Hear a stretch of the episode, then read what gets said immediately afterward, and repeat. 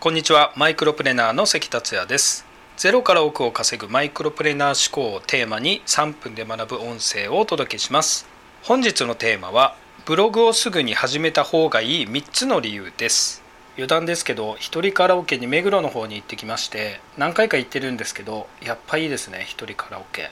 すっきりしますし歌うごとに上手くなってるというかまあ誰も聞いてないから分かんないんですけどね上手くなってるかは。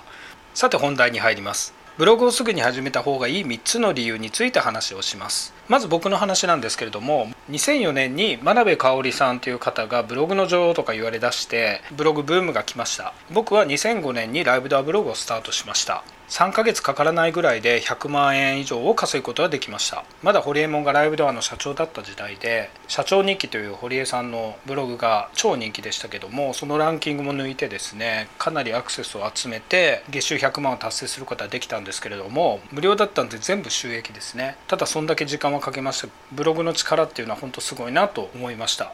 今も継続してブログを続けてます。地方にいながらそれでかなり恩恵を受けた一人じゃないかなと思ってます。さて本題に入ります。ブログをすぐに始めた方がいい3つの理由っていうことでまず1つ目は人の悩みはなくならないということなんですね。みんな今スマホを持って調べ物とか悩みとかそういう問題解決で検索してますよね。検索した結果そこで個人が発信しているブログがたくさん出てくると思うんですよね。この人の悩みとかこういう調べたいという欲求というのはこれってもうなくならないと思いませんか？そういう人の問題を解決することがビジネスにつながっていくのでこの人の悩みとか調べたいという欲求はなくならないというのは理由の一つです。2つ目は個人のメディアのハブになるということです。今個人でもメディアが持てる時代ですよね。Facebook とか Instagram とか Twitter あと YouTube とかありますよね。ただこれらは連動したりこうつながったりっていうのが少し難しいんですよね。しかしブログのすごいところはこれらの Facebook、インスタ、Twitter、YouTube などのメディアを載せることができるんですよね。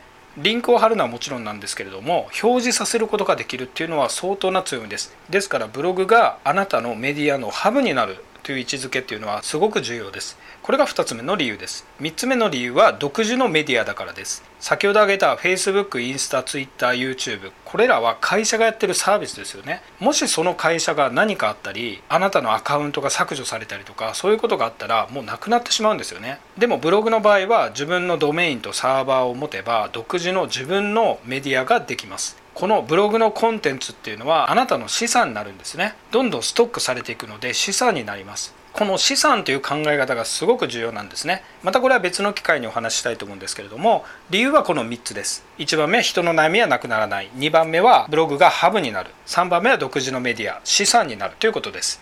この話を聞くとブログを持った方がいいなと思われたかとは思うんですけれども今からじゃ遅いんじゃないのという人もいると思います。しかし全然そういうことはありません。例えば新しい番組とかメディアってどんどん新しいのが生まれてますよね。そんな感じであなたの新しいメディアが生まれるっていうのは全然いいことですよね。ですから今からでも全然遅くはありません。ちなみに僕も新しいブログを始めたんですよね。これもおいおい成果が出てくると思います。ちなみに Google AdSense というアフィリエイトでブログ開始早々159円報酬が発生してました。こういうことが起こるんですよね。この新しいブログについてはまた進捗をご報告したいと思います。それでは今回は以上です。また明日。